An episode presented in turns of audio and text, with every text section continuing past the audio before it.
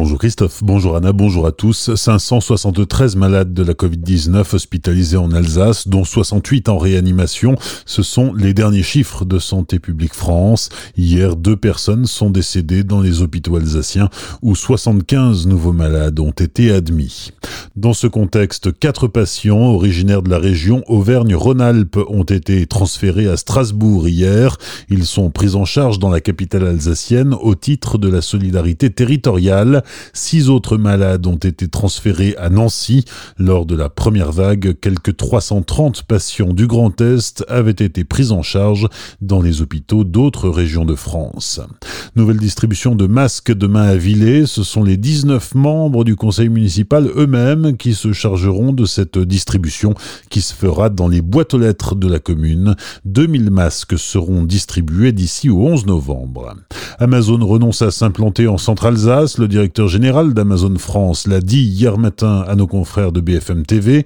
L'an dernier, le géant américain du e-commerce avait des vues sur Dambac-la-Ville, mais le projet est finalement abandonné, ce qui n'a pas empêché la manifestation d'une centaine de personnes contre l'implantation d'Amazon en Centre-Alsace hier après-midi à Colmar.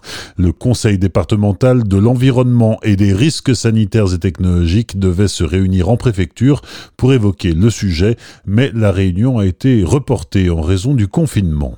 À Célestat, le maire Marcel Boer a écrit à Jean Castex pour plaider la cause des petits commerçants conscients de l'importance de la crise sanitaire et des moyens à mettre en œuvre pour endiguer l'épidémie. Marcel Boer demande au Premier ministre d'ouvrir une réflexion sur une réouverture des commerces non alimentaires. Pour lui, les personnes cherchent la facilité et la proximité pour faire leurs courses et préfèrent éviter les grandes surfaces lorsque c'est possible.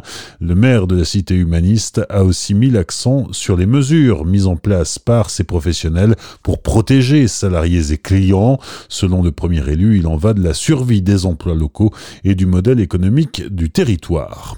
C'est l'État où la municipalité a décidé de rendre le stationnement totalement gratuit. À partir d'aujourd'hui, les places payantes ne le sont plus et celles en zone bleue ne sont plus soumises à une limite de temps. En revanche, la ville continue à verbaliser les stationnements gênants, très gênants, voire dangereux. Un lycéen colmarien placé en garde à vue mercredi, il est soupçonné d'apologie du terrorisme suite à des propos qu'il aurait tenus sur les réseaux sociaux. La discussion se rapportait à la minute de silence en hommage à Samuel Paty lundi.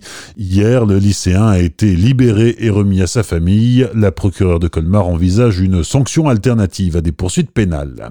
Quelle est selon vous la plus belle gare du Grand Est? SNCF Gare et Connexion, la filiale de la SNCF en charge de la gestion des gares, organise une nouvelle édition de son tournoi Battle and Gare. Vous avez jusqu'au 22 novembre pour voter sur Facebook. Quatre gares de la région sont en lice Metz, Reims, Strasbourg et Colmar. Les sports, il y a du football à huis clos. Ce soir, le Racing inaugure la dixième journée de Ligue 1 en recevant l'Olympique de Marseille. La rencontre se joue à la Méno et débute à 21h. Elle sera retransmise sur la chaîne Téléfoot. Pas de basket, les compétitions de Jeep Elite et de Pro B sont à l'arrêt. Pour autant, la SIG recevra les Lituaniens de Vilnius à huis clos mardi prochain en Ligue des Champions.